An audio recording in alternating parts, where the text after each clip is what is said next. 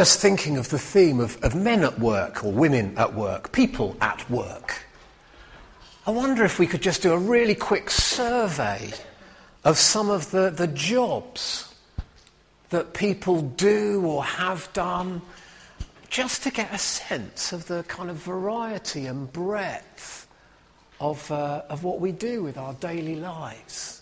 So perhaps people could just shout out some of the things that, that, that they do uh, with their daily lives or what they have done, they've spent a career doing, or, or, or what have you. Just, just give us some, some indications, please. Gardener, fantastic. Retired. From what, Paul? University. university. lecturer. Wonder. Sales rep. Sales rep. A groom. As in. Okay, Say again? Lifetime carer. Lifetime carer, yeah, wow. Say again?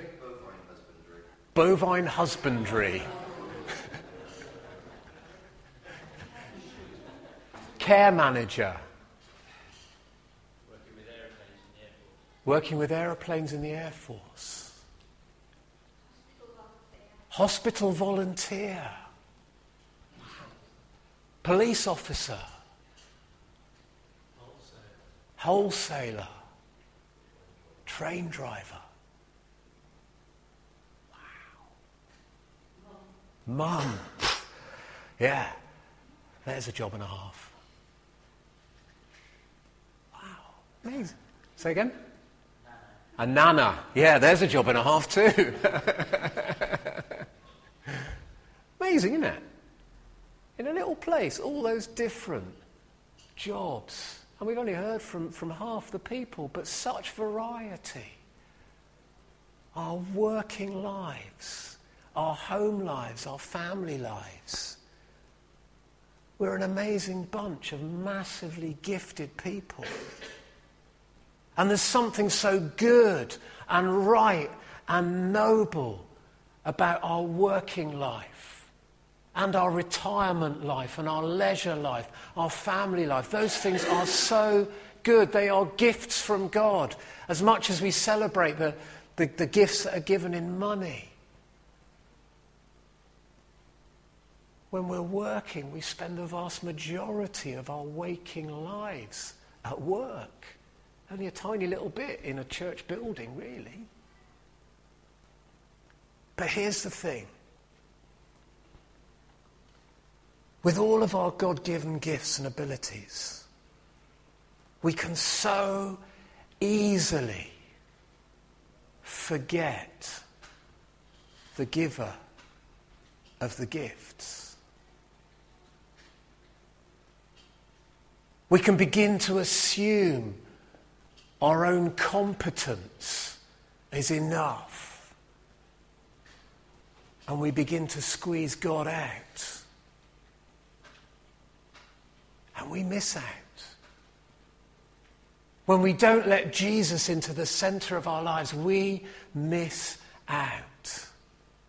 And there might be different reasons for that. And I think there are two instances this morning in the passage we've read where people miss out on the life that God wanted for those people. And in one instance, they, they encounter Jesus, and in another, they don't yet. But here we've got two instances, if you like, of men at work instead of God at work. Two groups of people operating without a personal relationship with Jesus. But as Luke tells the story, both times, what we see is a demonstration of the reality and the kingship of God. And that's, I think, why Luke tells us these events. So let's have a little look at the two things. And uh, there's quite a lot going on in these passages, and we'll try to do them justice. But uh, we're limited as ever by time. But the first group of people who seem to be missing out on a relationship with Jesus are the disciples in Ephesus. Verse 1. Paul arrives in Ephesus and he bumps into a bunch of people who are, are, are open to receiving Paul. They've been baptized by John. But Paul picks up that something is not right. I don't know how long it took him. It's great, isn't it, when we've got uh, the words of Scripture, it kind of happens in an instant. Now, I don't know whether he'd sat down for an hour with them, spent a week with them, but he picked up at some point by verse 2 that something wasn't quite right. Did you receive the Holy Spirit when you believed? No. We hadn't even heard that there was a Holy Spirit. And, and Paul's thinking, whoa, something not quite right here. Here's some people with, with super intentions, good hearted, good people. They want to be doing the right thing. But they're missing something. They've misunderstood. They've not fully understood the message that John the Baptist was bringing. And it seems that they almost had responded and become followers of John instead of followers of Jesus. And so they'd said to John, Well, yeah, baptize us because we know that we're sinners. We know that we need to repent. But they hadn't clocked that Jesus is the Son of God and the one who died for our sins. And he is the one they need to turn to for forgiveness of sins.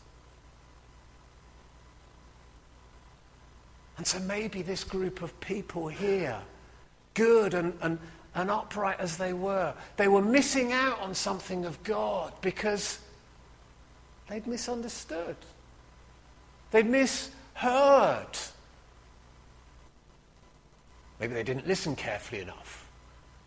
But maybe they just had misunderstood. There was a kind of an ignorance going on here.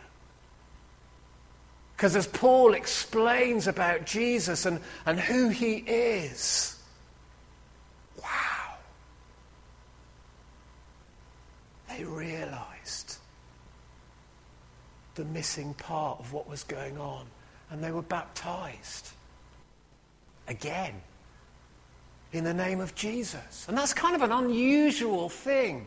Don't think it happens anywhere else in Scripture where, where people are rebaptized. But, but what's going on here is that, that they were saying, actually, we, we, we said, yes, we're sorry, but we didn't realize that we needed to acknowledge Jesus as Lord and Savior and that we need to follow Him. And so they asked to be baptized, to die to their old self, and to be raised with Christ.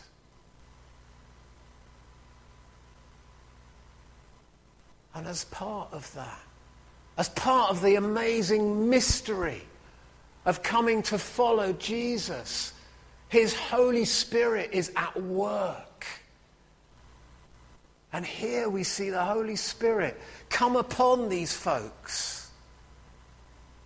It kind of resonates with, with the, the, the, the account of Pentecost back in Acts chapter 2, where it was a really spectacular baptizing of the Holy Spirit, where they were, they were speaking words of prophecy. They were speaking tongues, speaking in a language given them by God. God was showing himself in power and in sovereignty.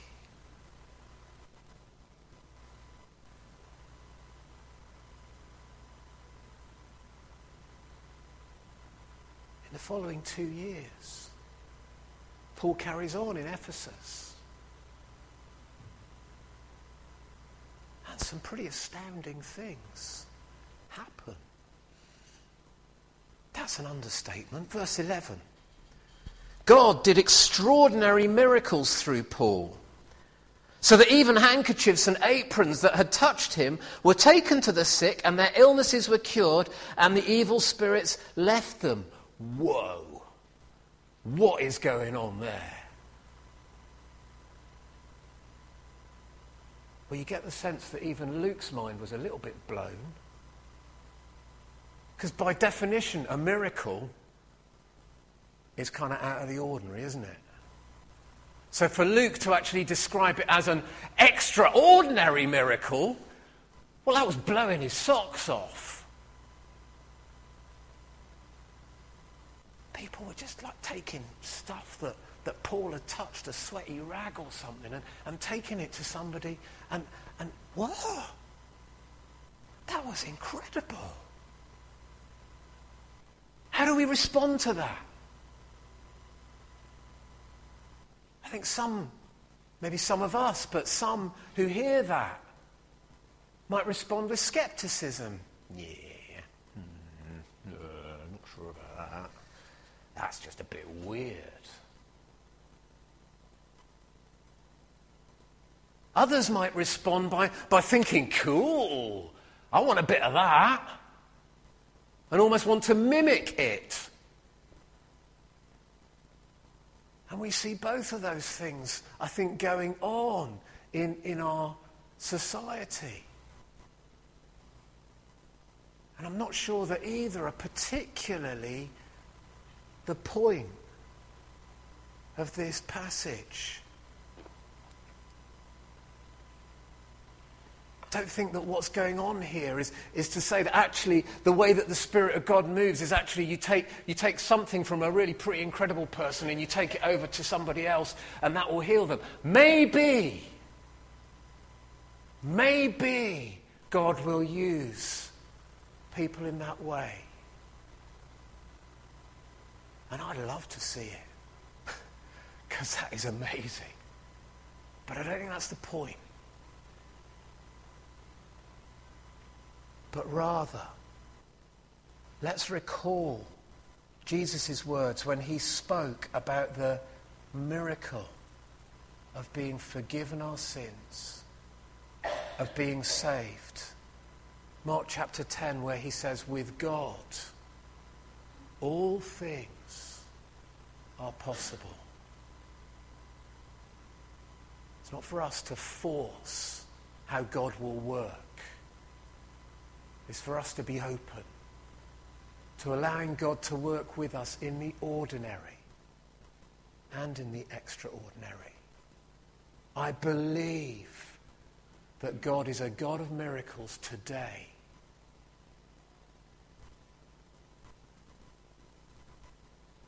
But I think he's also the God of the ordinary. I think sometimes we need to start there and just remember that with God, everything is possible. God's sovereignty was shown in lives forgiven and in working of miracles. So, where does that kind of land for us? That, that particular story of a bunch of people who, who kind of didn't quite get it, but then had an encounter with God. Seems to me that all too frequently we can end up with kind of religious practice,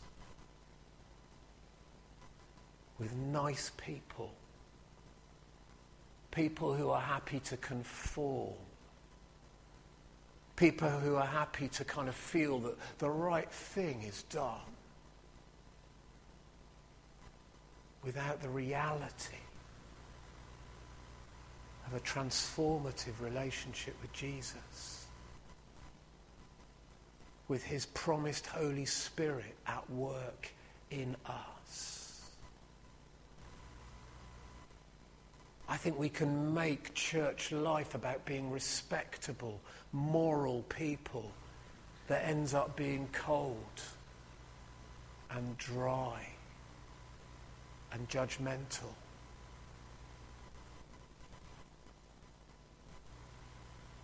maybe that resonates with us a little bit. We can see it in other people. But what about us? Is there a danger that we get so caught up in our religiousness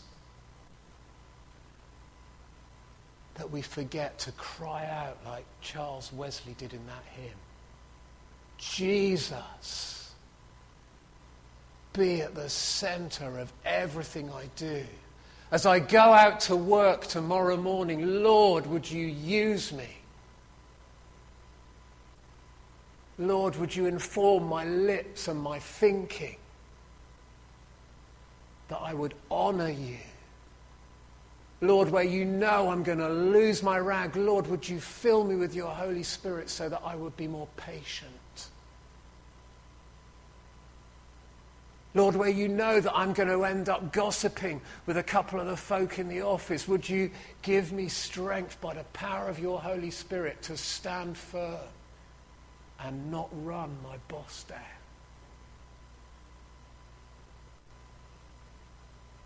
Because that's where the rubber hits the road. That our lives are transformed by the power of the Holy Spirit. Jesus living in us.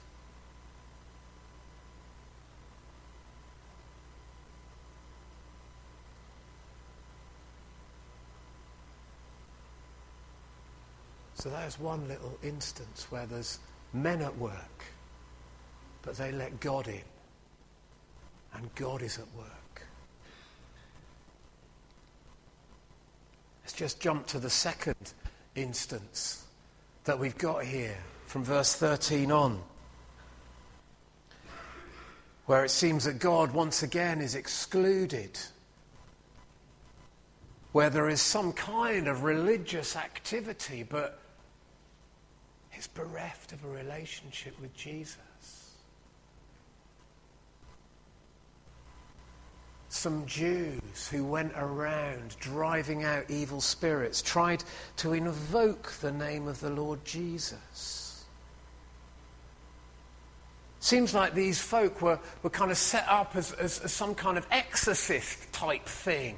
They were setting themselves up, probably getting paid, to be fair, saying, Yeah, give us a few, bread, few, few drachmas and, and I'll come round and I'll, I'll drive out the evil spirit with a few words, a few incantations. They heard about Paul and his message and what was going on. They heard maybe about these, these, these, these miracles and they thought, hey, that looks like a good string to my bow. We'll kind of add that in, shall we? They'd say, In the name of Jesus, whom this chappie Paul preaches, I command you to come out. But they were playing with fire. They were messing with the reality of the spiritual realm. They had no relationship with Jesus. Their lives were not submitted to the lordship of Jesus. What does that mean, submitted to the lordship of Jesus? Just hang on a second, think about it. Means Jesus is my boss.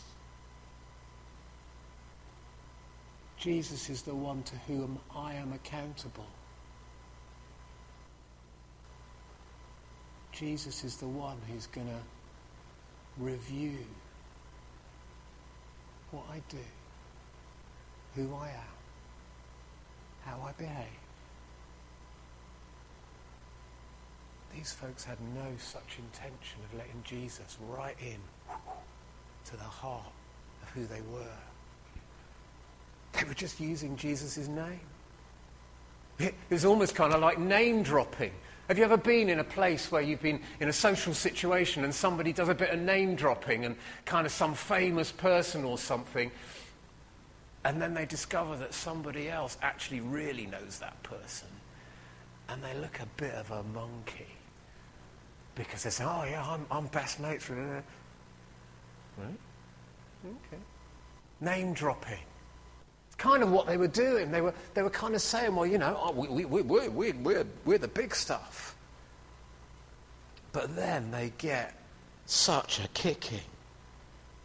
Verse 15 One day the evil spirit answered them, Jesus I know. And I know about this man Paul, but who are you? And then the seven of them get beaten so bad, seven against one, that they leave the house naked, bleeding. You can just kind of imagine the staggering out the door, flipping heck. Just, what was going on in there?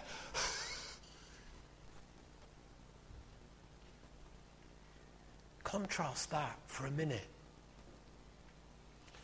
with Jesus in Luke chapter 8. You might want to just jump to that a second. Luke chapter 8. Just a couple of books of the Bible beforehand. Verse 26 through 39. We won't read it all, but you might want to just have a read of it uh, later on. Oh, that's Luke 9. Luke 8. 26 through 39. Jesus encounters a man, demon possessed. He hadn't worn clothes or lived in a house for a long time. And when he saw Jesus, this guy fell on his knees. This guy was known as Legion, such was the number of evil spirits that were in him.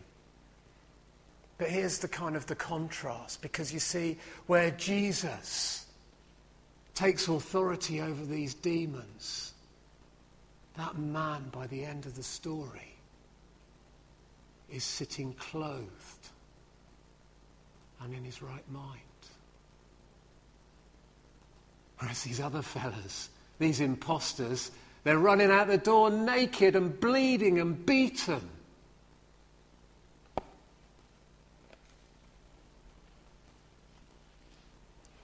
Seems like there's a certain kind of arrogance about the seven sons of, of Sceva. We can cast out demons in our own strength. I can do this. Don't need anybody else's help. But the reality is that God came through. Verse 17. When this became known to the Jews and the Greeks living in Ephesus, they were all seized with fear. And the name of the Lord Jesus was held in high honor. In fact, better than that, those that had turned to Jesus recognized that there was stuff still in their life that they needed to deal with. I love there's a saying that says, Life's a peach, not an orange. What does that mean? Think about it. An orange is made up of lots of little segments, isn't it? And we like to keep our life in little compartments and say, well, that's my work, and that's my family, that's my friends, that's my hobbies, that's my. Shh, I'm not talking about that. That's my. And we like to keep our lives in compartments, but that's not the reality. Our lives are like a peach. It, there's no boundary for God. We try to keep boundaries. And here these people realize that, that they've been messing around with sorcery, with magic, with the occult. Maybe for us in these days, it's about messing around with Ouija boards Maybe it's about simple things that seem harmless, like mucking around with horoscopes and having your fortune told and your, your tea leaves read and your palms read. But those kind of things will give the enemy a foothold. And these people realized that the name of Jesus was so powerful that they needed to confess actually, I've been involved in this stuff and I need to hand it over. I need to deal with it. And I need forgiveness. So they did something pretty costly. I don't know how much 50,000 drachmas is, but it sounds like a lot. A drachma was about a day's wages. So 50,000 days' wages. How many years is that? Come on, mathematicians. A lot. That's a lot of days, isn't it? That's a lot of money. That's a lifetime of wages, I'd say. And some. It was costly. But they realized that they'd been mucking around with stuff that they should not have been mucking around with. They'd allowed evil into their lives. I wonder for us, do we tend to view God as a bit of a commodity? Do we tend to kind of view him a little bit like a credit card? Get him out when the going gets tough and we just need to kind of a little bit of extra help. God is not a slot machine that we can just kind of use for our own good and benefit. We need to recognize Him as sovereign, as King, as Lord, as Saviour. And ask humbly that He would so inhabit our lives that where we've screwed up, He would help us to give that over to Him and let it go. Because Jesus said he came to give life in all its fullness. He didn't come to give us a quite, quite nice little respectable segment. He came to give us life in all its fullness. Our lives, which can be so blinking hard. But Jesus came to give us life in all its fullness. God is holy. He exists on His terms, not on ours.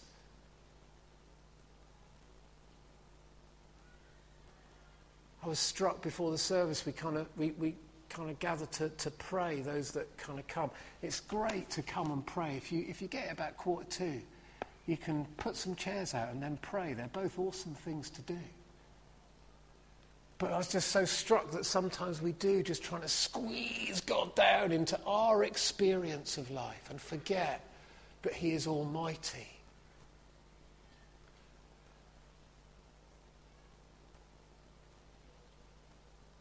He invites us to join Him in His mission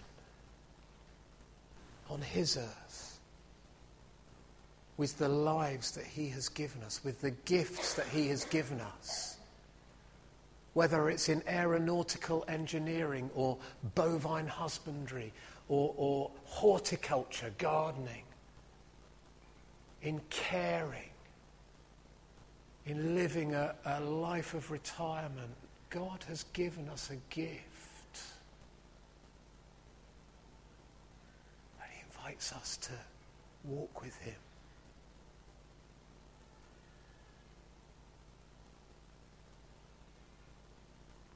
I wonder how you might need to surrender your life to God today. Maybe it's for the first time in its entirety that you see yeah, Jesus is Lord. It's not just some bloke from 2,000 years ago, but he is Lord. And I need to ask him to forgive me and walk with me.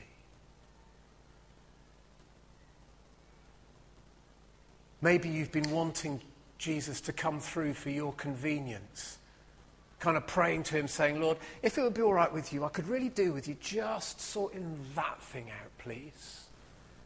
Maybe we need to confess that and say, Lord, over to you. In your hands. I am in your hands. Maybe you've been yearning for a bit of the spectacular just to keep you going instead of saying, Lord, with you all things are possible and my arms are open to whatever you have. If you want to do the spectacular, Lord, bring it on. But if you don't, Lord, I trust you anyway.